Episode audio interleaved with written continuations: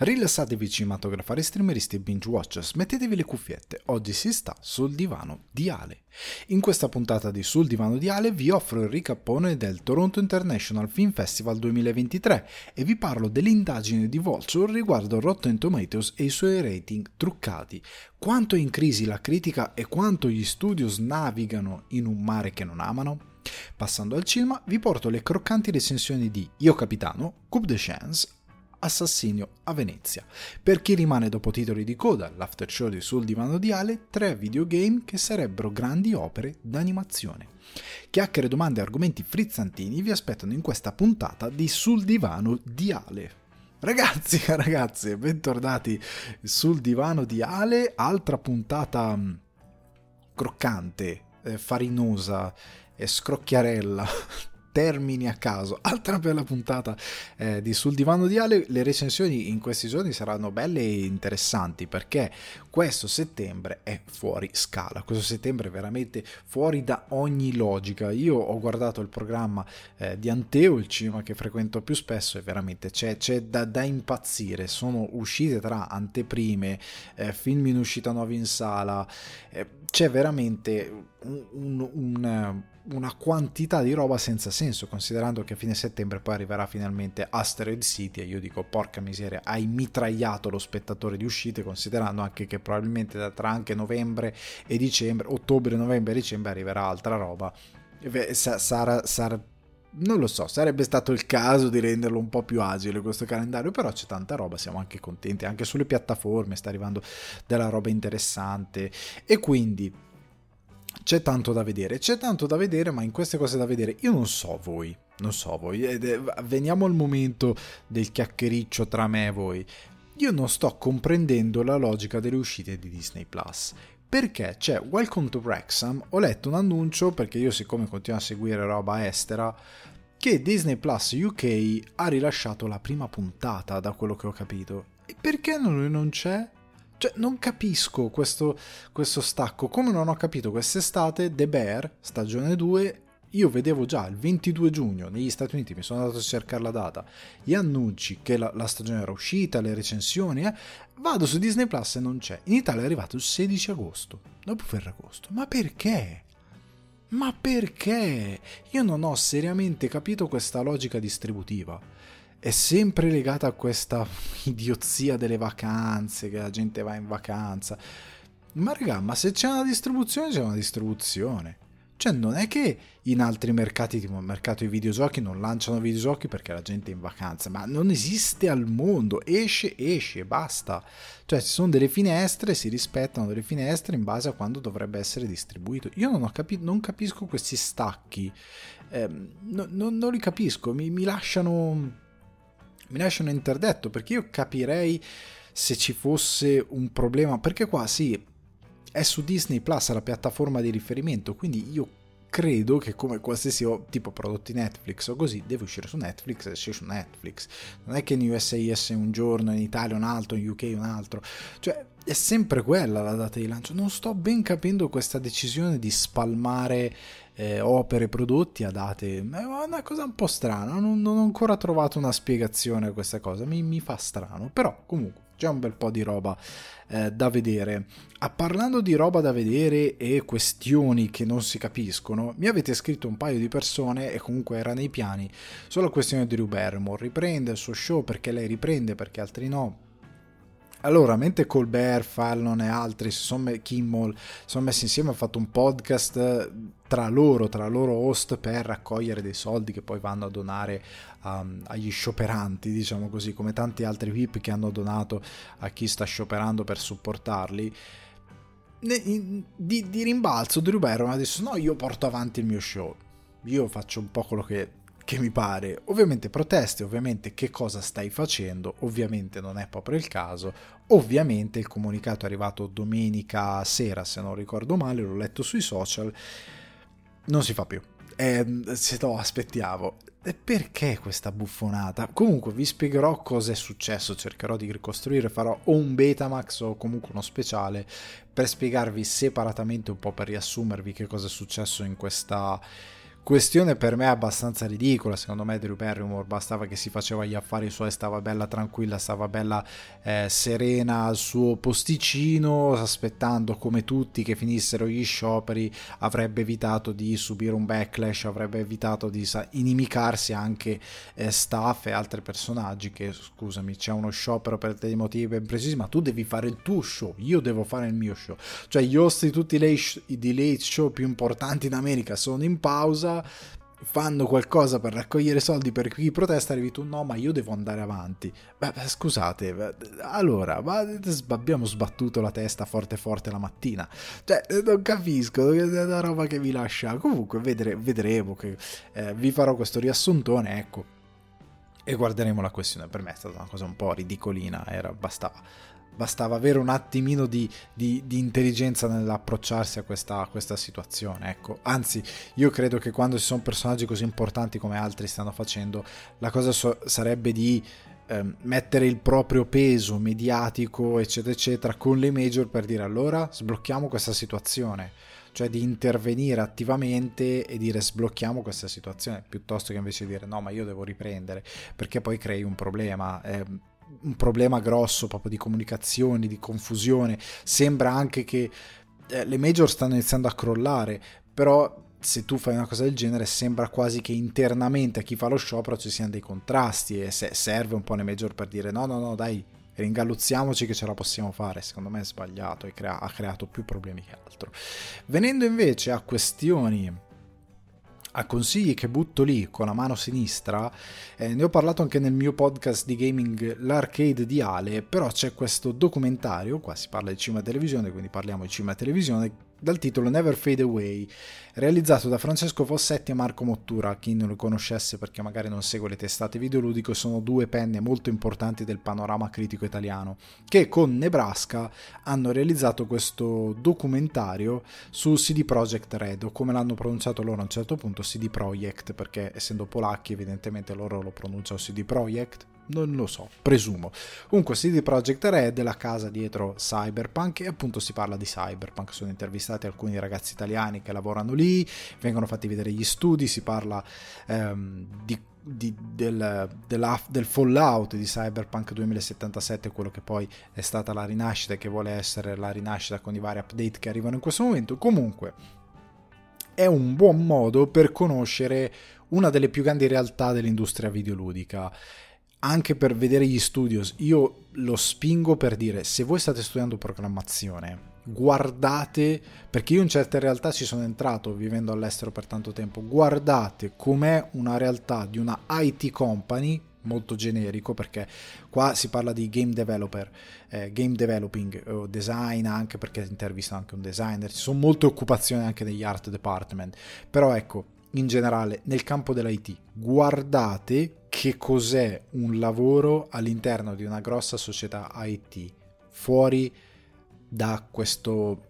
questo blip che è eh, l'Italia, che è completamente asincrono rispetto al resto del mondo. La Polonia d'altronde non era un paese, era un paese in ascesa, cioè che si stava riprendendo dopo anni di, di, di problematiche economiche e sociali molto pesanti, e questa C D Projekt Red viene fuori quasi come un fulmine a ciel sereno, e una, una nazione che non è propriamente nota per sviluppare videogiochi viene fuori con una delle più grandi case videoludiche del mondo. E guardate, cioè guardate dove potete arrivare e poi decidete voi. State studiando programmazione, ok, quello è un possibile scenario del vostro futuro, è un posto incredibile dove potreste lavorare, altrimenti c'è un po' di degrado se volete, se volete proprio scegliere. Però ecco, se ora adesso provoco volutamente, però ecco, andate anche solo per capire che tipo di industria, di cosa si parla, per com'è un ambiente, un ambiente di lavoro effettivamente dove eh, la vita all'interno del posto di lavoro, per quanto ore, per quanto stress possiate avere, perché è normale che ci siano queste cose, però guardate che cosa vi viene dato oltre al salario, cioè come vive un ufficio, visto che ora ci sono i, quegli sponsor, ah, lavorare nel pubblico è figo. Io ci sono stato, chiunque sia stato negli uffici pubblici, no ragazzi, No, non è fico, non ha niente di fico. Il vostro salario non sarà mai come quello di quelle compagnie, la vostra vita d'ufficio non sarà mai come quella di quelle compagnie, mai. Non è vero che è fico, è una, è una sporca menzogna. Comunque no, in generale vedete cosa può essere il vostro futuro, che siate un'occupazione di art department, quindi un dipartimento artistico, design, modellazione eh, poligonale, che sia qualcosa di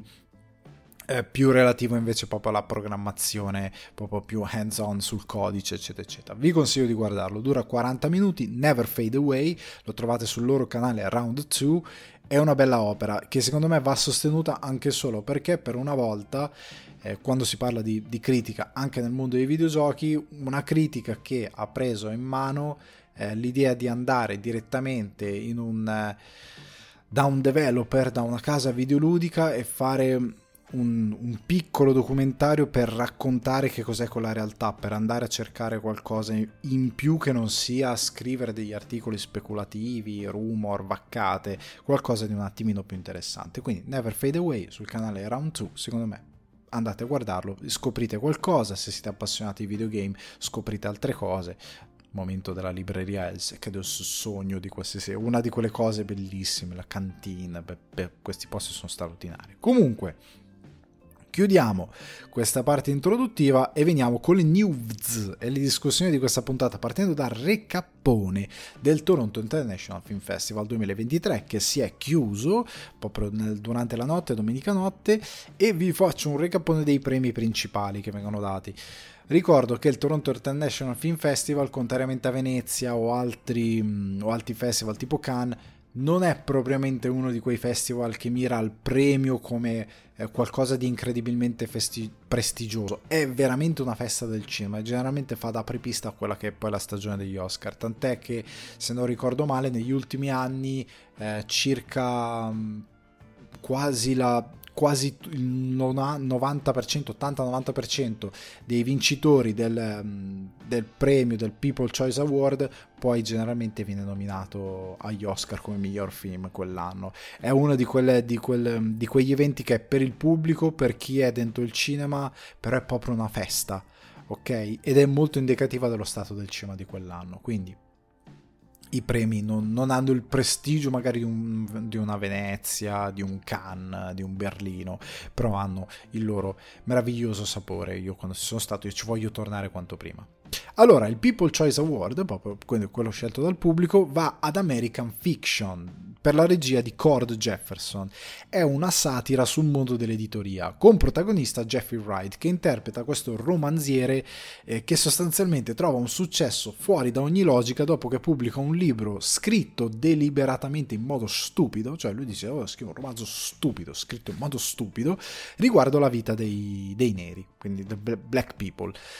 e diventa incredibilmente famoso. Allora, pare che sia stato accolto molto bene, pare che sia piaciuto tantissimo, ha vinto appunto il People's Choice Award, quindi la gente l'ha scelto come il miglior, ha votato, ogni volta che andate a vedere il film poi potete votare, l'ha votato come il miglior film del, del festival, di quelli che sono stati visti al festival. Molto interessante, il mondo dell'editoria è, è affascinante, nel senso che io ascoltavo anche dei podcast eh, dove c'erano degli autori, e c'era un autore in particolare che diceva: se tu ti poni come obiettivo diventare, non lo so, il questa è una cosa che succede anche in Italia, comunque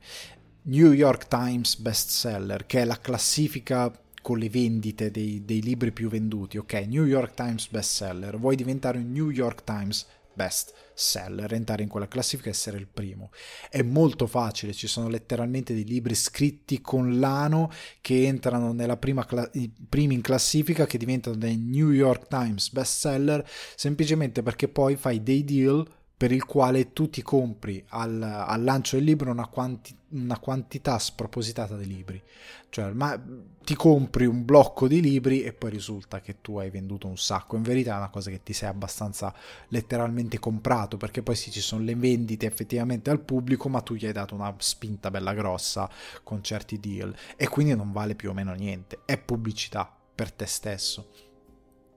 e quindi è, è, un, è un traguardo molto irrisorio. E oltre al fatto che, come vediamo in Italia, ha il libro più venduto su Amazon, che noi abbiamo come riferimento Amazon, perché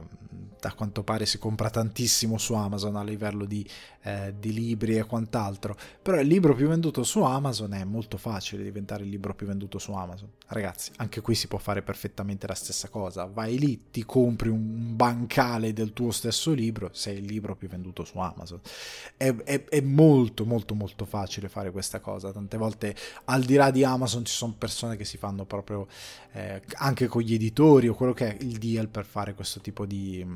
di operazione, che, per, che poi significa andare in televisione, dare ancora più risonanza, andare sui giornali. Non menziono libri che sono stati eh, best seller eh, negli ultimi negli ultimi anni, però, o negli ultimi se, nelle ultime settimane, ecco, diciamo così. Però è, è molto probabile che abbia funzionato in questa maniera. Però al di là di questo eh, poi ovviamente ci sono quelli che entrano nelle classifiche in modo legittimo, però ecco, una bella satira, una cosa interessante. Torniamo a noi. Tra l'altro, secondo e terzo, ehm, o meglio, i due competitor più vicini a, a questo film erano The Holdovers e il film di Hayao Miyazaki, The Boy and the Heron, che hanno entrambi esordito al Toronto International Film Festival. Erano rispettivamente primo e secondo competitor diretti con questo American Fiction, che sembra molto molto interessante. Quindi segniamocelo American Fiction, perché magari ce lo ritroviamo agli Oscar. People Choice Documentary Award, quindi molto chiaro, è un documentario. mister Dress Up, The Magic of Make Believe, di Robert McCallum. Questo è un documentario su un... Um, uno show canadese per bambini, da quello che ho capito. Molto difficilmente diventerà, avrà risonanza da noi, come ad esempio io amai tantissimo eh, un amico straordinario italiano, in inglese era Beautiful Day in the Neighborhood, quello su quel, quel presentatore, adesso non mi sta vedendo più il nome, con, eh, con un bravissimo Tom Hanks. È un film meraviglioso, da noi ha avuto poca rilevanza anche perché nessuno sa. mister Roger mi pare che sia, mister Roger non, non lo conoscono in tanti, negli Stati Uniti è un mito, un mito assoluto. Comunque credo che da noi potrebbe non arrivare con così tanto forza, però questo mister Dress Up, The Magic of Make Believe, ha vinto il People's Choice Documentary Award. People's Choice Midnight Madness Award. Midnight Madness è questa categoria meravigliosa per la quale ci sono questi spettacoli di mezzanotte, rispettando questa tradizione del cinema di mezzanotte che si è usata negli Stati Uniti per moltissimo tempo e che cercano di tenere viva, e che al Toronto c'è. Io sono andato a degli spettacoli di mezzanotte, Midnight eh, Madness, e eh, spesso sono film completamente fuori di testa. Mi ricordo Il colore viola con Nicolas Cage. S- sono sempre questo tipo di film molto sopra le righe, e quest'anno è stato premiato a questa, dal pubblico, sempre dal, perché è People's Choice, questo Dicks The Musical, per la regia di Larry Charles, che se non ricordo male è anche regista di Borat, non ne sono cento per cento sicuro, però potrebbe essere. Allora, di A ventiquattro, questo film con Josh Sharp e Aaron Jackson, insieme all'attore nominato agli Emmy Bowen Young, sostanzialmente è un... una cosa fuori di testa. Io non ho trovato una vera descrizione di quello che succede nel film, so solo che è stato definito come un The Most Anti-A I Pro-Human Movie Ever, quindi il film più anti-A I e pro umanità, pro esseri umani mai fatto. Qualsiasi cosa voglia dire, non lo so, però sta di fatto che durante la proiezione a un certo punto c'è stato un flash mob sulla scena finale, che essendo un musical è tutto cantato, flash mob con i membri del coro che si sono alzati improvvisamente dai sedili della sala per cantare insieme a quello che avveniva a schermo, con dei, dei palloni a forma di pene che sono caduti sopra gli spettatori in sala. Sarebbe stato bellissimo esserci e vedere questa cosa folle completamente accadere durante il Toronto International Film Festival. Sta di fatto che è successa questa cosa. Io a questo punto non so voi, ma questo Dicks The Musical io me lo segno, perché voglio capire che stracacchio è. Poi Platform Award Dear Jessie di Tarsim Sigdamdoar, Best Canadian Feature Film Solo di Sophie Dubois, E poi passiamo a... ci sono altri premi con short film e altro, però non vi, sto, vi, vi ho riassunto i premi più caldi. Vi vado a elencare i titoli più graditi dalla critica, e c'è ovviamente The Boy and the Heron di Hayao Miyazaki dello studio Ghibli. Ho visto, c'è anche il trailer, è stato diffuso anche il trailer, è un livello fuori di testa. Qua Miyazaki secondo me sta parlando, se nel film precedente era una sorta di autobiografia attraverso un altro personaggio molto importante della storia, qua invece sembra quasi che lui parli del suo lavoro e del suo rapporto con la morte e di come la morte potrebbe rappresentare l'artista, l'artista e lo spettro della morte, come la morte può rischiare di cancellare qualsiasi artista. È una cosa...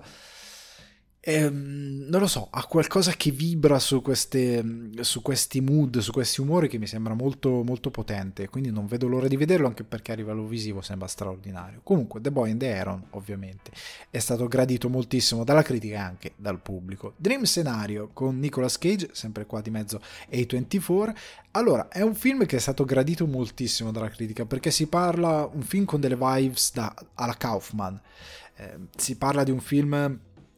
veramente fuori di testa, con protagonista questo professore del college interpretato da Nick Cage, che è stato per l'occasione eh, pelatizzato. Sapete che quella pelata con poi i capelli alla Gerry Scotti, con i capelli di lato, quella cosa lì. Nick Cage così, che fa questo professore del college che inizia ad apparire nei sogni di perfetti sconosciuti in tutto il mondo, che è una cosa che non, non, nella realtà tra virgolette è successa, diciamo così, perché è stato quel periodo in cui c'erano quei poster in giro per il mondo: hai visto questo uomo? Perché c'era gente che a quanto pare sognava sempre lo stesso tizio. Comunque è una cosa del genere, eh, e si basa su tutta questa cosa assurda. È un film alla Kaufman, hanno detto, è molto su quel tipo di, di weird, di assurdo e sopra le righe. Quindi io non vedo l'ora di vedere questo Dream Scenario, che a quanto pare ancora una volta Nicolas Cage ha offerto una prestazione incredibile. Io lo amo quest'uomo, lui riesce a fare delle cose fuori di testa e magari recitare in modo sopra le righe, ma alla Cage, e poi riesce a fare dei film dove dà delle prove tipo Pig, dove tu lo vedi recitare e fa: ma questo qua è un campione, è veramente un fenomeno, cioè, è così, che è un attore meraviglioso. Backspot di Devery Jacobs, no, di con Devery Jacobs di Reservation Dogs. Non so se avete visto la serie che è presente su Disney Plus, che ha avuto un discreto eh, successo, per quanto sia una serie cult, non proprio una serie di grande respiro. Però lei interpreta questa, de- la Devery Jab- Jacobs interpreta questa ginnasta non particolarmente dotata ma incredibilmente determinata, che comincia un cammino per diventare una grande campionessa. Sembra un film molto molto interessante sui contrasti eh, di questo personaggio molto molto accesa. Lì, biopic con eh, Kate Winslet, e che parla di questa fotografa di guerra Lee Miller, che durante la seconda guerra mondiale fate, faceva questi reportage di guerra con le sue foto. Si parla di questa eh, fotografia fotografa. Il film sembra sia stato ricevuto molto bene. Kate Winslet sembra fosse stata investita al punto da pagare lei stessa una buona parte di alcuni salari di crew eh, presente sul set. Ci ha investito molto anche come produttrice. Sembra un film davvero davvero forte. Io sono molto curioso, spero che arrivi in Italia il prima possibile. Categoria special, perché è stato gradito dalla critica ma un po' come un divertimento, quella cosa che ti vai a vedere perché dici: madonna, guarda sto film perché è troppo divertente, che è Dumb Money il titolo, è tutto un programma. Protagonista Paul Dano, ed è una commedia riguardo l'affare delle azioni di GameStop. Io non so se avete seguito la cosa anni fa, ma durante la pandemia, se non ricordo male, ci fu una sorta di intrallazzo organizzato online da gente assolutamente comune, dai super nerd assolutamente comuni, tramite Reddit, se non mi ricordo male, che praticamente manipolò un po' il mercato per far salire le azioni di GameStop. Fecero tutto un casino per manipolare questa cosa. Comunque è un po' una sorta di Robin Hood degli stock con GameStop di mezzo e il nerdaggio. Comunque questo Dumb Money pare sia stato gradito moltissimo dalla critica e pare eh, sia stato ritenuto uno dei film. Lo hanno messo un po' sullo stesso piedistallo di l'anno scorso, c'era stato quel film su Weird Al, Uh, Al Yankovic, che in Italia io non so dove, credo sia arrivato su qualche piattaforma per noleggiarlo. Poi guarderò, verificherò sta cosa, magari ve lo porterò, ve ne parlerò. Eh, anche se Weird Al è un personaggio che da noi non ha alcun senso, anche se ha generato un sacco di emuli, ehm, volenti o nolenti. Comunque, sta di fatto, è più o meno su quel piedistallo, un film molto divertente, fatto con mestiere, eh, che racconta una storia assurda e che però diverte il pubblico. Quello è Dumb Money. Ora chiudiamo questo recapone del Toronto International Film Festival per andare sulla questione Rotten Tomatoes a Hollywood per Los Huevos, ma il banco è truccato e la critica è una barzelletta. Questo è il titolo di questa sessione. Parliamo di, di questo articolo pubblicato da Vulture titolato The Composition of Rotten Tomatoes. The most overrated me- metric in movie is erratic, reductive and easily hacked, and yet has Hollywood in its grips. Eh, allora, di cosa parla questo articolo? Sostanzialmente Vulture ha fatto questa indagine, che ora vi vado a snocciolare, per la quale il, l'agenzia pubblicitaria Bunker quindici, questa agenzia che porta avanti diversi film, che lavora come nel campo ovviamente del, del business del cinema, avrebbe preso in carico Ophelia, questo film che è una sorta di riscrittura di Amleto con Daisy Ridley, che è tutto un programma, eh? Daisy Ridley, proprio la recitazione, muah, l'abbiamo vista sia con Branagh, che poi se ne parlerà, sia con, ehm, che con Star Wars. La recitazione, diciamo che non è proprio metterla in una cosa da Amleto dove deve recitare davvero, io, io no, non ho capito bene come, vabbè, infatti, infatti, sempre perché io sbaglio nelle mie opinioni, quando arrivò ricevette tredici recensioni, di cui sette negative, e il totale su Rotten Tomatoes era un quarantasei per cento. Tuttavia Bunker quindici aveva un po' il, il compito di ribaltare le sorti di questo film, perché dovevano trovare un distributore, la produzione doveva trovare un distributore che portasse il film in, nelle sale di tutta l'America. Quindi ha, ha, cosa ha fatto Bunker quindici? Ha assunto dei critici che si pubblicano self-published, quindi dei critici che, come posso essere io, domani apro un blog e mi, critico da, e mi pubblico da solo, ok? E che hanno ovviamente, e sono dei self-published critics che fanno però parte del pool di Rotten Tomatoes, cioè Rotten Tomatoes prende in considerazione le recensioni che fanno parte del suo pool, cioè tu ci devi entrare, tu sei una testata e poi tramite Rotten Tomatoes fai Eh, richiesta, diciamo così, in modo super semplificato, per poter essere preso in considerazione e poter aggiungere le tue recensioni per entrare nel positivo o negativo e far parte del eh, tomator, tomato, tomatoer, come cazzarola si chiama, score. Ok? Quindi ha assunto questi self-published critics parte di questo pool, e cosa ha fatto? Stando a quello che hanno dichiarato altri critici, Bunker quindici li avrebbe pagati cinquanta dollari o più per delle recensioni. Ora, questa è una cosa contro le regole di Rotten Tomatoes. Tu non puoi avere, eh, non puoi mettere in considerazione delle recensioni, diciamo, prezzolate, cioè nel senso, qualcuno ti ha dato cinquanta, cento, sessanta dollari, ottanta dollari per andare a vedere il mio film e pubblicare una recensione. Questa cosa è contro le regole perché c'è un discreto conflitto di interessi. Infatti hanno cercato, Vulture ha cercato questi critici ehm, e sostanzialmente da quello che hanno dichiarato questi Questi, questi critici sono stati contattati, l'idea era quella di avere più input da altri critici, e in caso, questo avere più input da altri critici era un virgolettato, perché sostanzialmente loro volevano cambiare la percentuale del Tomatometer score. Quindi eh, in caso di critiche negative, questa Bunker quindici avrebbe chiesto di pubblicare le critiche negative su altri blog di minor rilevanza, cioè ormai la critica l'hai fatta, il film ti ha fatto schifo, fammi un favore, pubblicala di là. Ma a quanto pare, cosa che Vulture ha trovato molto interessante, è una pratica abbastanza comune, stando a quello che è stato dichiarato, cioè non è una cosa nuova, alcuni sanno che funziona così. Vai a vedere il film, ti hanno pagato, la tua critica è negativa, va bene, la pubblico su un bloggettino minore che non rientra nel pool di Rotten Tomatoes, se non vado a intaccare lo score. Perfetto. Ehm, ok, poi a ottobre duemiladiciotto e gennaio duemiladiciannove Rotten Tomatoes ha raggiunto Alt, ha aggiunto, scusate, altre otto recensioni, di cui sette positive,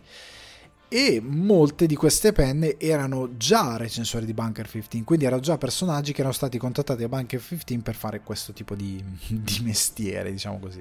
L'autore di una recensione negativa, ovviamente tutti anonima, ha dichiarato che Bunker quindici ha fatto pressione per cambiarla. Sostanzialmente Bunker quindici ha detto: hai fatto una recensione negativa? Ok, eh, la cosa funziona così. Ha detto che se gli hanno detto, se comunque il recensore gli dà, e tra virgolette gli dà un appena positivo overall, allora conosco un editor di Rotten Tomatoes che può cambiarla. Quindi sostanzialmente Bunker quindici ha detto: ok, gli vuoi dare un overall sostanzialmente c- cattivo? Non ti preoccupare, mandala, tanto conosco uno che lo cambia in qualcosa di positivo all'interno di Rotten Tomatoes. Assorbite questa informazione per farvi capire quanto questo è rotten, questo tomato per davvero. Ovviamente alcune recensioni negative non sono state contate, eh, fino a che, grazie a questa serie di sistemi e magheggi, si è arrivati al sessantadue per cento fresh, quindi certificato fresh sessantadue per cento. A quel punto I F C Film ha distribuito Ophelia negli Stati Uniti, quindi sono presi in carica il film e l'hanno distribuito, perché ovviamente che... Beh, del bene e del male Rotten Tomatoes ha un peso anche su queste dinamiche. Se io sono un distributore e vedo che il film non piace, e eh, io non mi accollo di distribuirlo, perché il pubblico, ora leggeremo alcune dichiarazioni che sono molto veritiere al riguardo, tende molto a fare questo giochetto: vado a vedere com'è su Rotten Tomatoes, soprattutto nelle prime settimane, è brutto, mm, ci vado, non ci vado, non importa che potrebbe essere un film mi possa piacere, mi potrebbe piacere, non ci vado. Il founder di B quindici, di Bunker quindici, ha detto che, parlando con Vulture, abbiamo migliaia di penne nella nostra lista. Una parte di queste hanno un sistema per il quale i cineasti possono sponsorizzare o pagare per avere il loro film recensito. Cioè, quindi sostanzialmente esiste un sistema per il quale queste penne... vengono pagate da, dal, direttamente dal filmmaker che realizza il film, per dire: oh, mi vai a recensire il film, così gli diamo rilevanza. Questo per far capire quanto Rotten Tomatoes oggi conti e quanto il sistema sia sbagliato. Cioè, in base anche a quello che stavo dicendo poc'anzi, Paul Schrader, un po' che è un parla a ruota libera, lo amo anche per questo, tempo fa scrisse su eh, Twitter, mi pare, o Facebook: Rotten Tomatoes non è stato inventato dagli studios e la maggior parte di questi non lo ama. Il sistema è rotto, il pubblico è più stupido, la gente non legge più le recensioni come si faceva in passato. Rotten Tomatoes è qualcosa con il quale gli studios possono giocare, quindi lo fanno. Cioè, Schrader dice sostanzialmente una abbastanza verità, eh, nel senso che il pubblico generalmente fa quello che dicevo prima, il pubblico gro- inteso come massa grossa, informe, se sono... se c'è qualcuno di voi, chiaramente se voi non fate sta cosa non sentitevi toccati da questa cosa, se voi non la fate non, non è un problema che vi riguarda, chi la fa probabilmente si sentirà toccato, però il pubblico generalista dice: guarda cosa c'è in sala, va su Google, dal lo smartphone, scrive il titolo, Rotten Tomatoes, cosa dice? sessanta per cento, mm, me la collo, quaranta per cento, no, sarà una monnezza, perché è un quattro su dieci sostanzialmente, eh, si traduce un po' in voto, e poi non, non va. Magari se leggesse una recensione si renderebbe conto che quel sessanta per cento è però su un film che loro potrebbero gradire. E tanta gente ce l'hanno questa cosa anche sui social media di postare lo score, che fa, lo fanno anche gli studios e i, pub, e i publisher, le, le agenzie di publishing, scusate, di marketing a volte, di mettere lo screenshot con la percentuale della critica e la percentuale del pubblico, oltre al fatto che l'uso di Rotten Tomatoes è sempre molto aleatorio, cioè ogni tanto se ti gioca a favore va bene, cioè se il pubblico gli ha dato un punteggio alto ma la... la la critica uno basso, ok, è positivo. Se gliel'ha dato alta la critica ma basso il pubblico, magari dici mm, non me la collo. Se però c'è la stagione dei premi, ok, mettiamolo perché la critica, yeah, eh, cioè nel senso è una cosa che è super aleatoria. Eh, su Rotten Tomatoes è scritto che è brutto, su Rotten Tomatoes è scritto che è bello, è tutto molto aleatorio, funziona solo quando conviene. E non è una cosa, è un sistema rotto, ripeto, gli studios ci possono giocare, possono, come abbiamo visto, agenzie di, di marketing possono corrompere il sistema, rompere il banco, e ci sono dei critici disposti comunque a cambiare le loro recensioni, basta che gli viene fatto un minimo di pressione per cambiare lo score e quindi essere più generosi con quello che è il film e cambiare l'outcome di, di questa situazione. Il punto è che Rotten Tomatoes ha indubbiamente rotto il sistema per una via di bias e di situazioni che hanno rotto il sistema. Però ecco, eh, per quanto mi riguarda quello che dice ehm, il buon Schrader, per me è vero e sono molto d'accordo. C'è anche da dire che però La, la critica, se c'è una critica che si prende dei soldi per scrivere una, una recensione su un film che non avrebbe mai recensito, per scrivere magari una recensione si fa fare pressione per farla positiva magari, è perché c'è un sistema in crisi, perché c'è un sistema che non riesce a fare soldi di critica, eh, ma c'è un sistema che spesso, io credo un po' poco alla corruzione dei critici, anche se in passato molte volte ah Disney ha fatto questo, Disney ha fatto quello, ma è abbastanza alla luce del sole. Cioè io lo vedo tutte le volte con eh, i film della Marvel o con altri film, eh, come funziona il meccanismo. Io prendo io come ora raga, One Piece, cioè io prendo una manica di critici perché rientrano sotto il cappello e, vanno, e fanno parte di quello che il pubblico percepisce come critico, che sia un, eh, uno che parla su TikTok, che sia uno che parla su Instagram, che sia uno che fa solo stories, che sia uno che fa solo reel, che sia uno che parla da YouTube, non importa, rientra sotto il cappello di qualcuno che ha un'influenza sul pubblico. Io lo prendo, lo prendo, ti dico vai a vedere un trailer a Madrid della nuova stagione che deve uscire, spendo un botto di soldi per fare sta cosa, oppure deve uscire One Piece, prendo tutta questa masnada di, eh, di influencer che sono eh, demograficamente all'interno de- dell'età, del range di età di pubblico che voglio colpire, li mando a fare una One Piece experience, vai, quelli lì parleranno benissimo della serie, anche perché in parte sono biassati tantissimo, tranne alcuni, eh, Dario Moccia è uno che l'ho visto partecipare a degli eventi, però anche divertirsi e poi dire no, sta roba non funziona, cioè l'ho visto dirlo in modo magari più morbido, ma comunque dirlo, e invece ho visto tanti altri che in nome del fatto che mi hanno messo a fare una giostra, un po' sono già... sono già un po' comprato, sono già un po' sulla barca, sono entusiasmo, cioè io lo stesso l'ho vissuto, vai a vedere, eh, vai una... che cosa che io quando ho visto questa scena ho iniziato a ridere, eh, era in imbarazzo la persona stessa che lo faceva, vai a un'anteprima stampa di non dico cosa, se sei stampa ti danno un pezzo di carta con su quello che, di cui parla quello che stai per vedere, in quel caso era un adattamento da un anime manga, se sei un influencer non solo ti danno quel press kit ma ti danno anche una copia del manga, è chiaro che tu sai che a monte io che sono più un critico tenderò un po' meno a cedere a quella cosa, e quello invece che è più un, um, un fanboy, un abbonita, usiamo dei termini tutti antipatici così qualcuno si trigger, dei, del, dei, degli ammorbidenti di massa,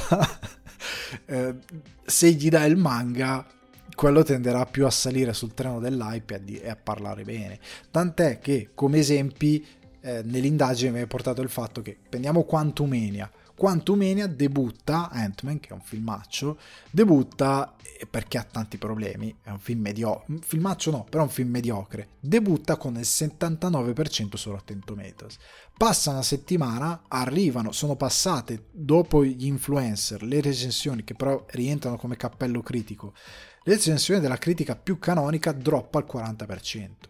cioè ma droppa dal settantanove al quaranta percento è tanto ragazzi. Cioè vuol dire che veramente è, è, è una roba grossa e non è una questione di critica che bacchetta magari un, un qualcosa come perché non conosce, perché a volte può essere così, ma in quel caso di Quantumania, cioè tanto che si guardano cinecomic, chiamiamoli così, e magari di Avengers la critica non è, anzi senza magari, non ne ha parlato così male, non è arrivato al quaranta percento Avengers dopo un po' che era al cima, Ant- Ant-Man Quantumania sì, ma perché è un film di una mediocrità imbarazzante e quindi droppa, però intanto nella prima settimana di permanenza in sala hai quel settantanove percento che ti porta pubblico in sala, è chiaro il sistema funziona così ed è un po' rotto, è un po' rotto, si dovrebbe rompere questo sistema, cioè si dovrebbe diffondere di nuovo un tipo di eh, pensiero per il quale non guardare quel cavolo di robo riduttivo, ma soprattutto cerca di pensare un attimino, guarda quello che vedi e capisci se vuoi fare parte semplicemente di un party, cioè di una festa dove tutti dicono che è bello perché siamo sul treno dell'hype e tu sali su un treno dove non sei davvero, perché quelli sono andati all'acquafan di One Piece, tu no. Tu li hai visti dai social e sogni magari di andarci anche tu e quindi sali sul treno del, del, dell'hype, della, della follia, della nostalgia, però tu non ci sei davvero sopra, però tu si sali sopra e vai a condonare un prodotto che è mediocre e lo vai, lo vai a definire come un prodotto di alto livello. Bisognerebbe iniziare a capire, non fare sta cosa, a te non entra in tasca niente, non... non um, salire su quel treno non ti rende davvero parte di qualcosa, ti rende semplicemente parte di una manovra di marketing. Ok, tu sei già parte del fenomeno One Piece, ora sto prendendo One Piece perché è una cosa del momento, leggendo il manga, leggendo l'anime, sei già parte di quel meraviglioso fenomeno, non hai bisogno di salire su altri treni, va bene quello che hai, valuta l'adattamento per quello che è. E poi di One Piece, ecco, eh, piccola parentesi, scriverò un, un pezzo definitivo, visto che ho praticamente finito di vederlo, mi manca l'ultimo episodio, e, e ne scriverò, non è cambiato praticamente un cacchio da quello, però farò un, un, un ragionamento più quadrato, ok? Però ecco, eh, questa è la, è la realtà, e tante volte il cinema è difficile che esista in base a Rotten Tomatoes, perché tante volte le distribuzioni, la presenza di pubblico in sala funziona in base a Rotten Tomatoes, tanto in base alla, alla distribuzione e, al, e alle campagne promozionali, ma tante volte anche in base a Rotten Tomatoes, che viene, ripeto, entra nelle discussioni. Io sostengo che una cosa è bella, tu sostieni che sia brutto, mi porti il risultato di Rotten Tomatoes, sì, ma è falsato, cioè ci sono più di una, di una dimostrazione che quel risultato è una buffonata, perché ci sono dentro un sacco di critiche eh, da parte di chi è nel pool di Rotten Tomatoes, ma effettivamente è un critico come io sono un idraulico, perché magari non ha una formazione su certe cose, non riesce a fare dei ragionamenti lucidi su certe cose, perché è più un influencer che effettivamente qualcuno che ha studiato il mezzo e che riesce a capirlo. Ci sono tante questioni che entrano nel mezzo, che non sto a ripetere perché in parte le abbiamo già discusse, quindi è un ragionamento, cioè... Eh, Il, il punto è che quella parte di critica è talmente rotta, perché io vedo questi critici che parlano, si sperticano con delle opinioni stratosferiche su One Piece e altra roba, su One Piece, su Mercoledì, eh, su Mercoledì è uno show che io ho difeso perché la gente lo ha attaccato un po' troppo inutilmente, mentre One Piece è uno show che è stato estremamente difeso molto inutilmente.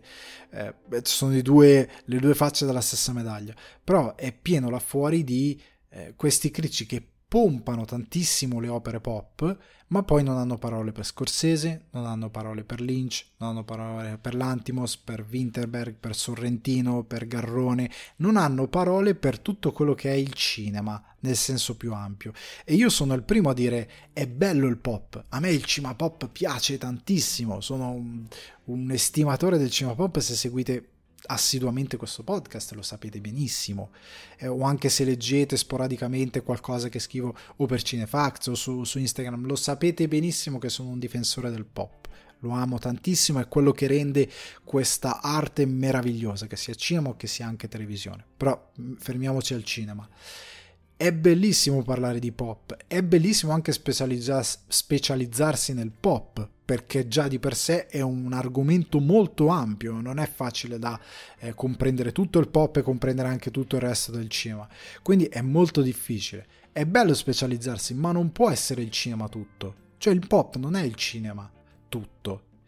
il cinema invece è tutto, cioè tu devi essere in grado di avere parole entusiastiche per l'ultima di Stranger Things, per One Piece, puoi parlare bene di One Piece, o poi bene nel senso di con cognizione, ma tu allo stesso tempo non puoi ignorare Scorsese, non puoi, io vedo queste personalità che sono super pop e parlano praticamente solo di pop, che quando arriva la stagione degli Oscar, a parte devo vedere The Whale, perché tutti parlano di The Whale, degli altri non sanno niente, ed è chiaro che non sanno niente, come non sanno niente di qualsiasi altro eh, regista che non sia un regista che ha una rilevanza pop molto grande, cioè ma grande intendo già un Nolan,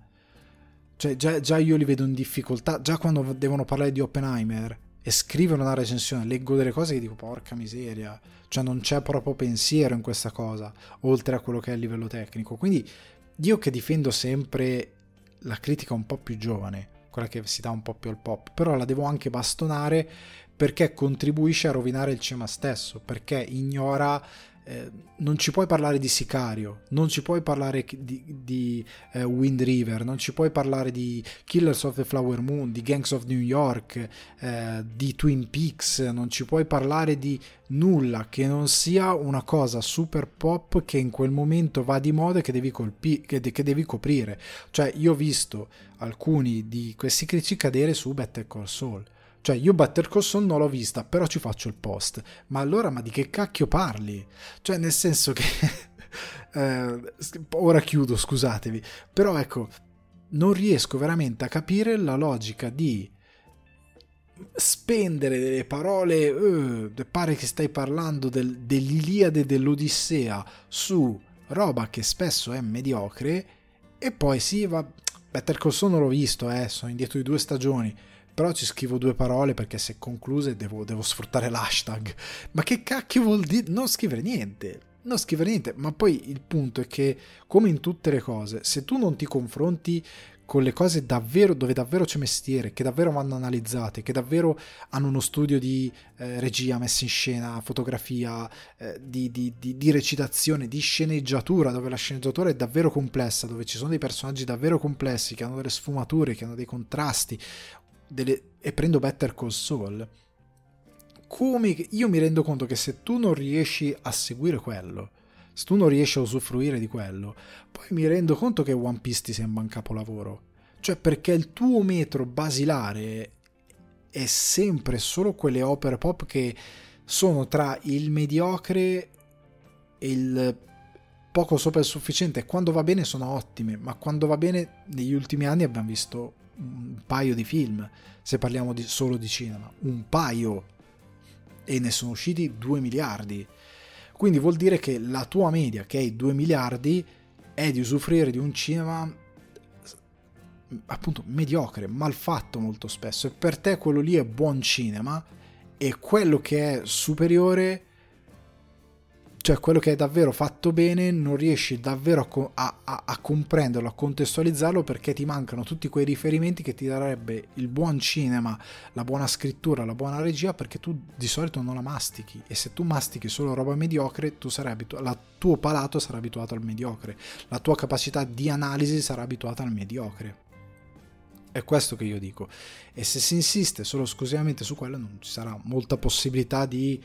portare qualcosa di davvero interessante. E il sistema però va rotto in questo, cioè bisogna anche un po'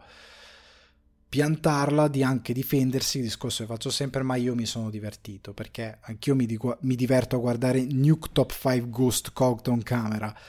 però non è fatto bene, dei video sono tutti finti, non, non credo a niente di quello che vedo, mi ci diverto, ma è una buffonata. One Piece, mi ci sono divertito a guardarlo, mi è le, veramente, genuinamente divertito, mi so, mi ha, mi, il tempo che ho passato con One Piece mi è piaciuto passarlo, ma è mediocre e molto spesso è mal fatto. Poi ne ho già parlato settimana scorsa, ma ne parlerò bene in un articolo per definire alcune cosette, ok? Comunque chiudiamo questa questione di Rotten Tomatoes e passiamo alle recensioni, ci calmiamo un attimo e partiamo da Io Capitano, regia di Matteo Garrone, sceneggiatura Matteo Garrone, Massimo Gaudioso, Massimo Ceccherini e Andrea Tagliaferri, D O P Paolo Carnera, musiche di Andrea Farri, cast Seydou Sar, Mustafa Fall, Isakaya Sawagodo, eh, Icem Yakubi, Dogu Segna. Scusate le pronunce, io chiedo sempre scusa, no, non... No, no, non le so, non le so, cerco di capire anche a memoria perché erano in sala tre membri del cast, quindi vado molto a memoria. Durata centoventuno minuti, quindi due ore e un minuto circa. Distribuzione italiana zero uno Distribution. Questo film ha vinto il premio Marcello Mastroianni, un giovane attore emergente, con Seydou Sar, ha vinto il premio. Leone d'argento per la miglior regia Matteo Garrone. e c'è stata una bella esperienza molto molto molto gradevole all'Anteo qui Palazzo del Cinema di Milano, con il cast che è venuto, ha salutato il pubblico, ehm, sala piena di applausi a fine della visione, anche quando il cast ha parlato, anche quando Garrone ha parlato, è stato un momento molto bello, l'ho gradito tantissimo. Però è nelle sale e vediamo di cosa parla. Allora, Io Capitano racconta il viaggio avventuroso di due giovani, Sidhu e Musa, che lasciano Dakar per raggiungere l'Europa. Un'odissea contemporanea attraverso le insidie del deserto, gli orrori dei centri di detenzione in Libia e i pericoli del mare. Allora, Io Capitano, argomento caldissimo negli ultimi boh, cinque sei anni, anche dieci. Gli sbarchi, soprattutto in questi giorni, se ne parla tantissimo, che soluzione applicare, è un argomento veramente veramente complesso, perché per quanto mi riguarda come lo tocchi tocchi generi discordia, come lo tocchi tocchi eh, generi reazioni molto ehm, scomposte da parte della gente, perché la gente è un argomento che si sente, è un argomento poi arriviamo facilmente sfruttabile, però è anche un argomento facilmente sfruttabile sia per far propaganda, sia per aizzare le folle, sia per fare del patetismo, cioè è un argomento che a seconda di come racconti, a seconda di come lo metti in scena è facile fare di queste persone che scappano da situazioni di vita che non sono facili, che non sono paragonabili a quelle che viviamo noi, è facile renderli eccessivamente, appunto, andare nel patetismo, nel senso che vai a buttare tanto di quel dramma, tanto di quel eh, di quella melassa nel raccontare la loro storia da trasformare, da, da svilire per quanto mi riguarda quello che è la loro effettuare effettiva sofferenza e i contrasti che vivono. È un grilletto, come dicevo prima, è un grilletto da sempre di chi fa propaganda, perché fa leva su un istinto universale, la sicurezza. Noi siamo nelle nostre case, siamo le nostre, eh, con la nostra quotidianità, col nostro, eh, col nostro, con la nostra vita, col nostro paese che ha già moltissime problematiche che ci fanno arrabbiare, e chi dovrebbe risolverle molto facilmente ri- può distrarre e dirti no guarda ma io ti vorrei dare dei posti di lavoro come si deve, una paga come si deve, una vita come si deve, delle città sicure, appunto il senso di sicurezza che tutti noi nutriamo, abbiamo bisogno di sicurezza, cose stabili, siamo animali abitudinari. Se io ti dico che è tutta colpa di qualcosa di esterno, di alieno che arriva dal mare, che arriva ti, sono persone che fanno crimini, che delinquono, che fanno del male, se io ti dico che queste persone ti portano via il lavoro, quando io trovo difficile che qualcuno che arrivi da una barca, da un, da un paese non sviluppato ti possa rubare il lavoro come programmatore informatico o come ingegnere o come architetto, che sono tutti i lavori che vogliamo fare perché non vogliamo fare altri mestieri, trovo difficile che ti possano rubare il lavoro come, eh, non lo so, game developer, come critico cinematografico, critico musicale, come persona dello spettacolo, come, come qualsiasi altra cosa che la gente sogna di fare, è molto improbabile. Come le città insicure, senza hai paura di andare in giro per la città, mo- sono cose molto facili, che sono facili distrazioni, facili risposte a domande complesse. Quindi è un argomento molto difficile. Però, come ha detto lo stesso Garrone in sala, questo nemico, spettro dei problemi, è facilmente aggirabile per lui, perché lui gira un controcampo, nel senso che l'italiano e l'Italia scompaiono, siamo un orizzonte, siamo una favola, siamo un racconto, siamo esattamente come erano gli americani durante la guerra o il dopoguerra, siamo l'America, siamo quel posto incredibile, quell'orizzonte da raggiungere senza problemi, dove si sta bene, dove si può cercare una vita serena. Siamo quello. Noi guardiamo tutto il film attraverso eh, questi due ragazzi. Noi, che siamo gli egoisti che ci mettiamo sempre al centro del racconto, scompariamo, non esistiamo, siamo appunto un orizzonte indefinito. E i protagonisti sono questi due ragazzi. E secondo me questa è stata una grande scelta a livello di sceneggiatura. Tra l'altro la sceneggiatura è realizzata sentendo raccon- diversi racconti di diverse persone che hanno fatto questo viaggio, testimonianze, cose documentate. Quindi è un, è un patchwork di tante esperienze che non diventa appunto patetico perché non va a esagerare, a esacerbare quello che è questa esperienza di viaggio. Però questi due protagonisti sono due adolescenti. Secondo me la scelta di farne due adolescenti è molto intelligente, perché è un momento della nostra vita nel, nel quale ci possiamo molto rivedere. Quando siamo adolescenti perché sono come noi, quando siamo adulti perché sono i nostri figli, o sono comunque i nostri nipoti, e o sono comunque siamo stati noi. E da adolescenti noi abbiamo sogni, speranze, ambizioni, ingenuità, il futuro, la, la voglia di vedere un futuro ricco, la voglia di vedere un futuro eh, buono, eh, la voglia di sognare, la voglia di avere anche sogni infantili, la voglia di essere spensierati. E i due adolescenti sono perfetti, perché appunto noi vediamo questi aspetti e vediamo questi ragazzi che sognano eh, di andare in Europa a lavorare, semplicemente, cosa che fanno già lì per scappare, a lavorare per aiutare le proprie famiglie, a lavorare per diventare gli eroi del proprio villaggio. Sono sogni molto eh, nobili, ma anche molto ingenui, molto infantili. Non c'è nulla di male, non è molto diverso dal ragazzo come sono stato io, come ne sono, ce ne sono molti altri, ce ne saranno molti altri sfortunatamente, che sognano di andare altrove per diventare eroi di se stessi, per cambiare la propria vita, per, per avere accesso a game developer, game designer, eh, ingegneri software, per lavorare in uffici belli come quelli Never Fade Away, che è raccontato in Never Fade Away, come eh, facevo vedere, per avere una vita dignitosa, per non lavorare, fare due lavori o guadagnare ottocento euro al mese e non potersi permettere neanche un affitto, nonostante si sia magari studiato, laureati e, e si abbia una conoscenza che non vale quei soldi ma vale molto di più. Esattamente come noi, cercano un orizzonte migliore, e nella loro, nel loro viaggio secondo me Garrone fa qualcosa di eh, meraviglioso, perché attraverso questi ragazzi con i quali ci possiamo molto eh, rivedere, con i quali possiamo provare molta empatia, lui li porta in giro per questa, possiamo chiamarla odissea, da Dakar fino all'Europa. E il film diventa molto potente, diventa... è un film che ha molti umori, ecco, non va mai nel patetismo, un film che si ride, sono momenti di leggerezza, sono momenti in cui all'inizio del primo atto del film noi conosciamo molto quello che è la famiglia, la tradizione, eh, la cultura di questi popoli che per il nostro compoca- controcampo sono un, un orizzonte alieno, nemico, che viene, in, a, come ce lo raccontano, che non è la verità, a invaderci. Mentre in verità, guardando il loro controcampo, noi vediamo cosa sono, chi sono, conosciamo quelle persone. Poi io l'ho visto in lingua originale, tutto, molto lodevole il fatto che sia stato realizzato tutto in lingua originale. Quindi noi vediamo eh, quel, anche le problematiche stesse che loro hanno quando arrivano in Libia, eh, lo sfruttamento degli uomini, come la crudeltà con la quale sono carne. Cioè ci sono dei momenti in cui ho provato estrema rabbia guardando il film, in cui questi ragazzi vengono torturati, vengono, eh, vengono messi in delle condizioni terribili, disumane, eh, vengono costretti a fare delle cose terribili da eh,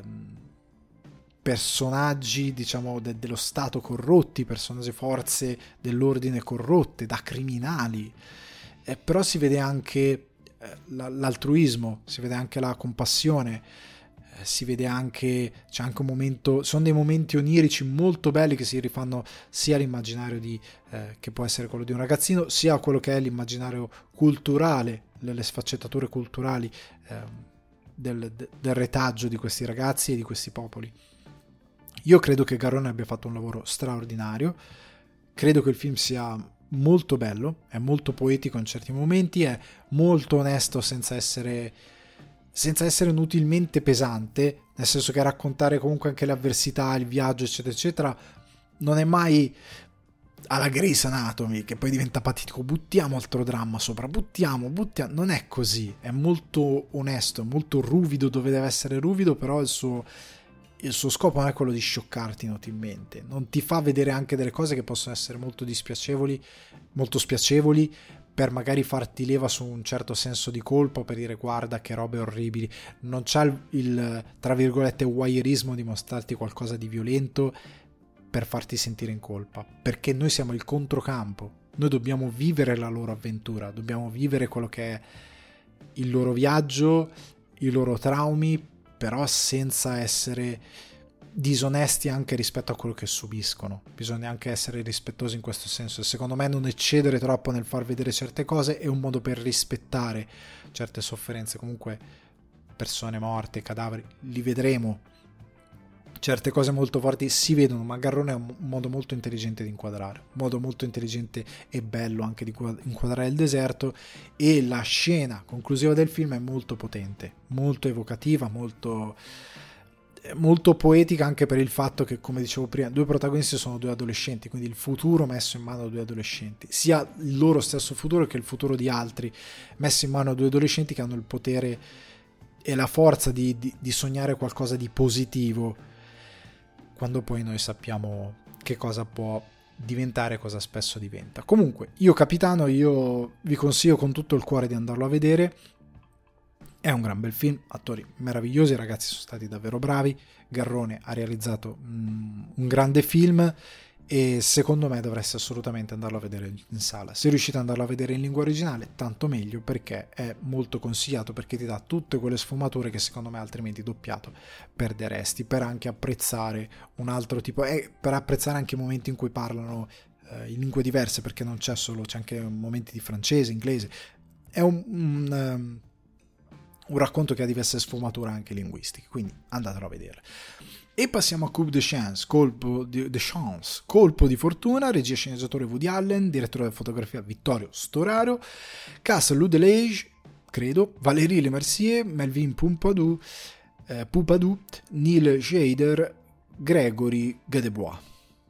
Credo, ripeto, durata novantatré minuti, quindi un'ora e trentatré minuti circa, distribuzione italiana. Lucky Red che lo ha portato in anteprima in molti cinema italiani, a Roma addirittura eh, è andato altro easy con lo stesso Woody Allen che era lì in concerto e si è fatto una, una capatina. Coup de Chance è stato presentato fuori concorso all'ottantesima Mostra Internazionale d'Arte Cinematografica di Venezia e uscirà in Italia il sei dicembre, una data un po'... Io avrei fatto uscire ottobre-novembre, però sei dicembre, sai, è autunno del film. Ah, vabbè. Comunque, è la storia semplicemente di questi eh, due ragazzi, questa ragazza in particolare è sposata con un uomo molto facoltoso e un pochettino ombroso, che incontra un vecchio compagno di scuola che era innamorato di lei e, e che fa lo scrittore, che dopo molti anni è ritornato a Parigi, due iniziano a frequentarsi e nasce una questione e yada yada yada. Allora... Parliamo un attimo del film, um, film che parla di fortuna e morte. Vi leggo due cosine dette da Allen. Riguardo la fortuna, Allen ha detto: entrambi i film parlano di com'è capricciosa la fortuna e di come abbia più impatto di quanto immaginiamo sulla nostra vita, parlando di Match Point. I due film dicono la stessa cosa ma in modi diversi. Anche Match Point doveva essere girato negli Stati Uniti, ma poi è entrata un'ambientazione britannica e ho cambiato leggermente i personaggi in relazione al luogo, cosa che ho fatto anche in Coup de Chance. Sono modifiche molto semplici che avvengono sempre. Riguardo invece la morte, ha detto: non si può fare nulla contro la morte, esiste, non possiamo lottare contro di essa, ansia. Alla fine di questo film lasciamo sullo schermo la frase non pensarci troppo, che è l'unica cosa da fare perché non c'è via di fuga, dobbiamo distrarci. Allora, temi portanti di Allen. eh, io, io, ecco, io di Allen devo dire questa cosa che ho formulato guardando il film anche post visione. Allen ha fatto un po' la fine del suo personaggio di Hollywood Ending. Non, mi, non so se vo, voi l'avete visto, è la storia di questo regista che è molto ansiogeno come è Allen, che durante le riprese del suo nuovo film ha, per un attacco d'ansia diventa cieco. Lui sostanzialmente segretamente, grazie al suo assistente, al suo agente, gira tutto il film da cieco, tutto. Il film lo gira da cieco, viene fuori quello che viene fuori e quando finite le riprese riprende la vista, montato viene smontato negli Stati Uniti ma viene accolto come una cosa visionaria e geniale in Francia e lui se ne va in Francia. A me Allen sembra diventato un po' così. Allen è diventato un po' un regista in fuga, ripudiato da casa sua, che è un grande peccato perché a me sarebbe piaciuto vedere un'ultima un'ultima lettera d'amore di Woody Allen a New York come suo film conclusivo della sua carriera,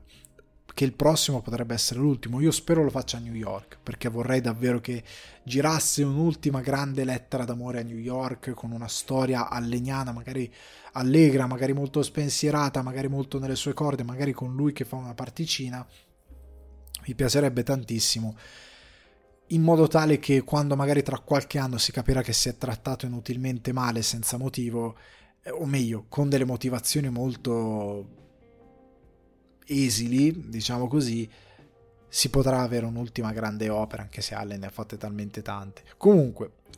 mi è, mi è sembrato un regista in esilio, eh, viene addirittura eh, a Cannes, non, non viene accettato perché no, eh, sai, è controverso, eh, viene poi accettato a Venezia perché invece noi siamo un po' più lungimiranti sotto questo punto di vista, un po' più aperti sotto certe cose. Ecco, ehm, lo vedo un po' così, come il personaggio di Hollywood Ending. Venendo al film in sé per sé,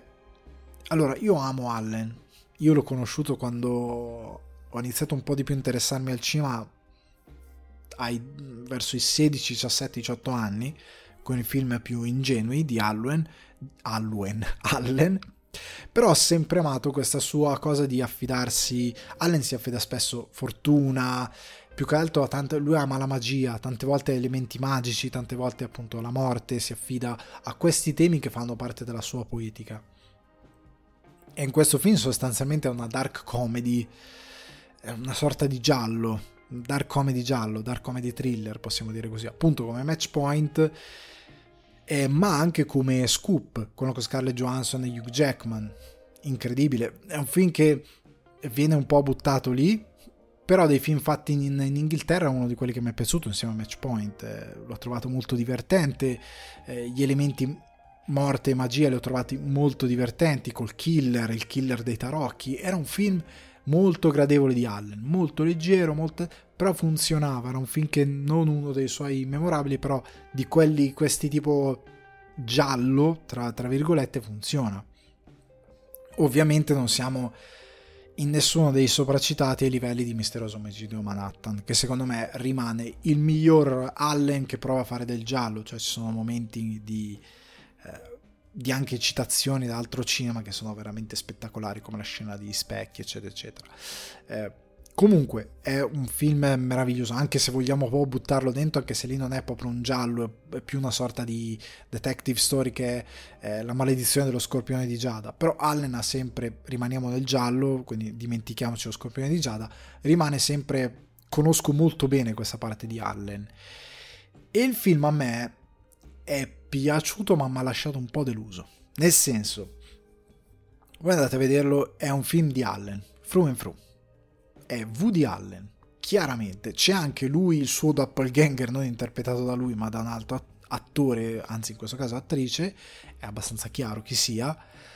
che si vede molto poco a schermo, però è un film che per quanto mi abbia divertito l'ho trovato un po' stanco, non perché sono i soliti, premi, i soliti eh, temi di Allen, perché quelli fanno parte dell'autore,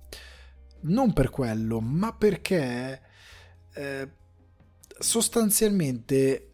lui è la costruzione dei personaggi, anche la costruzione del suo doppelganger, alcune cose sono un po' fragiline, non sono così interessanti, non sono così divertenti, non sono così appassionanti, eh, anche questo giallo costruito su questo eh, uomo ricco ma un po' patetico, che ha molto potere ma è un po' patetico, che il marito di questa protagonista che poi invece si innamora di questo scrittore, anche la, la relazione con lo scrittore molto poco poetica, sei in Francia, eh, per me Midnight in Paris, che è un, uno dei momenti molto alti di Allen, era molto più bilanciato, anche lì la magia, la morte, eh, la commedia, trovare rimedio alla morte, tra, al, al, trovare rimedio alle cose brutte della vita, ecco, i temi sono sempre quelli, ma secondo me l'aveva, era molto più ispirato. Questo è un film molto povero, non per come è realizzato, ma proprio perché l'ho trovato poco appassionato di quello che stava raccontando, è svogliato un po', per quanto mi sia piaciuto, perché sostanzialmente è Allen. E ho trovato una cosa molto strana in Vittorio Storaro, perché Storaro è un grandissimo direttore della fotografia. Io ho avuto la fortuna a Dublino di assistere a una sua masterclass che eh, si tenette al Trinity College. Fece questa mar- masterclass stupenda dove spiegò attraverso il suo cinema tutte le influenze, una su tutte su Caravaggio, come Caravaggio, lo studio che faceva Caravaggio già all'epoca con la pittura, di luci naturali, eccetera, perché Caravaggio dipingeva i suoi dipinti in base a poi dove sarebbero stati esposti. Nel senso, lui dipingeva sapendo che c'era quel, ehm, que, quel, quella finestra in quella chiesa con la luce che batteva in un modo preciso, in modo tale da dare la luminosità corretta al quadro in base alle luci che lui poi metteva nel quadro. È una roba incredibile. Storaro ha usato tantissimo le influenze di Caravaggio. Apocalypse Now, la scena con Brando, nei suoi film le ha usate tantissimo, come in questo film usa le influenze un po' eh, pop, chiamiamolo così, che ha imparato in Francia, queste luci che sono andate di moda per anni fa, questo teal orange, questa sorta di teal orange che per anni è stato su, sui social una roba, tutti gli youtuber usavano il teal orange, tutti, in modo incessante. In questo film c'è con un senso ben specifico, ma io non so cosa sia successo, perché ha dei momenti in cui è incredibile, cioè dei momenti in cui la fotografia di Storaro è veramente di altissimo livello, cioè la guardi e fai porca miseria che fotografia Storaro, dei momenti in cui ti sembra che sul set Storaro non ci fosse e sia arrivato qualcuno e ha detto vabbè oggi copro io, e ci sono delle ombre che non tornano, delle ombre che secondo me non dovevano essere lì, perché Storaro, secondo me, nella collaborazione di Storaro con Allen, Allen ne ha beneficiato tantissimo, perché Storaro gli ha dato un movimento, Storaro gli ha dato appunto la fotografia incredibile, però anche a livello di movimenti di macchina, di inquadrare, gli ha dato moltissimo ad Allen, gli ha dato un'area, un modo di costruire certe situazioni molto molto ispirato. In questo film però sembra che in alcuni momenti Storaro non ci sia, cioè sembra che ci sia qualcuno che imita la sua fotografia e che nell'imitarla secondo delle istruzioni non fa però il lavoro che deve fare. Non ho trovato informazioni sul fatto che Storaro magari non era sul set in alcuni giorni per problemi suoi, non lo so, non lo so, non ho trovato niente a riguardo, però io ho questa sensazione che non sia sempre stato presente, perché in alcuni momenti il film non è propriamente all'altezza di altri momenti in cui ah vabbè la fotografia di Vittorio Storaro, in altri un po' così. Comunque, chiudendo questo colpo di fortuna, questo coup de chance, posso dire semplicemente che è un film che ho gradito, non il miglior Allen, non un Allen particolarmente in forma, ho letto delle recensioni estere dove parlano di un Allen leggero, molto divertente, io l'ho trovato un Allen sì, leggero, divertente abbastanza, però non così ispirato, l'ho trovato un po' svogliato in alcuni momenti, però quando uscirà andatelo a vedere, sempre un bel, un bel, eh, un bel vedere Allen al cinema comunque. Com- comunque chiediamo con Assassino a Venezia, per la regia di Kenneth Branagh, sceneggiatura di Michael Green che adatta il romanzo di Agatha Christie, D O P Harris Zambar- Zamborlucos, musiche di Hildur Gunnadottir, cast Kenneth Branagh, Dylan Corbett Baden, Amiral Masri, Riccardo Scamarcio, Fernando Piloni, Lorenzo Acquaviva, Tina Fey, David Menchi, Judy Hill, Jamie Dornan, portati da eh, Belfast, Michelle Yeun, Emma Laird, Kelly Reilly, Camille Cottin. Durata centotré minuti, quindi un'ora e quarantatré minuti, distribuzione Walt Disney Company Italia. Allora, mi fa piacerissimo vedere e sentire le musiche di Hilda, eh, Hildur, scusate, Gunnadottir, da quello che ho capito si pronuncia così dalle interviste che ho sentito, che lei ha vinto premio Oscar per Joker, Emmy sempre per Joker, Cern- Chernobyl, Grammy, non Emmy, per Joker e eh, Emmy un Grammy per Chernobyl, e di recente ha firmato anche le musiche di Tar e Woman Talking, quindi compositrice che spacca tantissimo, anche in questo film la sua musica è molto interessante. Ambientato nell'inquietante Venezia nel secondo dopoguerra, alla vigilia di Ogni Santi, Assassino a Venezia è un terrificante mistero che vede il ritorno del celebre investigatore Hercule Poirot, ormai in pensione in esilo volontario nella città più affascinante del mondo. Poirot partecipa con riluttanza a una seduta spiritica in un palazzo decadente e spettrale. Quando uno degli ospiti viene assassinato, il detective si ritrova in un mondo sinistro di ombre e segreti. Allora, allora, allora... cosa devo dire di Branagh? Che secondo me sia un po' redento. Branagh si è redento dall'Assassinio sul Nilo, che per me, se Assassino sull'Oriente Express l'avevo gradito, non mi aveva particolarmente catturato, ma l'avevo gradito, Assassino sul Nilo mi aveva devastato. cast non all'altezza, a partire da Gal Gadot che proprio veramente no, un uso sconsiderato di V F X, secondo me non era il film giusto da poter adattare, è un film che ha poca tensione, poco fascino, con questo questa, questa visual molto barocca di questa, di questa ricerca di design eh, egiziano, perché Assassino sul Nilo che, che vada magari anche piramidi, un misticismo ben particolare che secondo me non funziona tante volte. Insomma, un film non riuscito.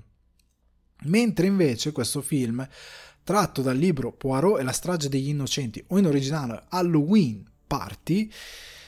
mi è piaciuto molto. Prima di tutto l'adattamento è intelligente per lo schermo, perché nel romanzo, che io non ho letto, io ho letto Assassino sull'Oriente Express e un altro che non mi ricordo, questo perché sono passati, ero tipo alle scuole medie, è passato veramente tanto, però Agatha Christie mi piaceva quando ero pischello, ne ho letti due o tre, adesso non ricordo quali, però sta di fatto che eh, Poirot mi è sempre appassionato, ma io so che l'adattamento di Poirot e la strage degli innocenti non è ambientato a Venezia, tant'è che ho visto che è stato ripubblicato il romanzo con Assassino a Venezia, però il romanzo è ambientato in Inghilterra, non a Venezia, quindi uno fa Assassino a Venezia, parla di Zia Reggio, ma siamo in Inghilterra e c'è un po' un problema. Comunque l'adattamento intelligente per lo schermo, secondo me, perché per quanto la buona vecchia Inghilterra abbia i suoi fantasmi, le sue cose, però Venezia è molto esoterica. Da quello che ho capito, Venezia è una delle città più infestate, a quanto pare, d'Italia. Eh, è una città che ha, anche con le maschere veneziane, c'è questa scena bellissima con i gondolieri tutti vestiti come se fossero eh, i dottori della peste, no? Con queste tuniche nere, queste maschere bianche eh, allungate. Eh, è molto mistico, è molto esoterico, è molto inquietante. È, secondo me è perfetta la cornice veneziana. Secondo me hanno fatto una bella riscrittura a livello di adattamento, perché funziona per lo schermo, perché funziona per questa idea di Halloween Party, tant'è che appunto siamo in questa Venezia dove Poirot viene più che, più che altro titillato da questa scrittrice interpretata da Tina Fey, se non ricordo male. Eh, lui tra l'altro ha questa cosa che mi ha fatto morire, che ha questo bodyguard che è Riccardo Scamarcio, che è molto bravo nel film. Eh, comunque chi è la Tina Fey? Si interpreta la, questa scrittrice che diceva ah, che c'è questa medium che è Michelle Yeoh, che praticamente la devi, secondo me, credere anche tu perché non la puoi debancare, questa è la cosa vera. Lui con questa cosa viene invitato a questo party in questa Venezia durante la guerra con i soldati americani, che siccome ci sono i soldati americani portano Halloween, i bambini con le maschere di Halloween nel convento, molto molto belli i giochi di ombre, e Branagh allora inizia a sghembare le inquadrature, è tutto un po' colori accesi però molto cupi, eh, il verde molto più petrolio eh, di, alcuni, di alcuni arredamenti, di alcune cose. Ho gradito moltissimo la fotografia, la ricerca orrorifica, ci sono degli elementi orrorifici non particolarmente invadenti, cioè questo non è horror il film ragazzi, ha degli elementi creepy da racconto del, del terrore, ma è molto...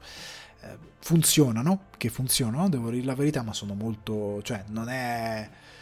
Cioè non è che c'è il sangue che cro- crolla dalle pareti, cioè non è quella roba lì, ecco, non è una cosa super, non è l'esorcista, è un horror molto molto blando, da storia dell'orrore da Edgar Allan Poe, niente di particolarmente evocativo, però giustamente evocativo per quello che deve fare, tant'è che io l'avrei fatto uscire più verso Halloween. Comunque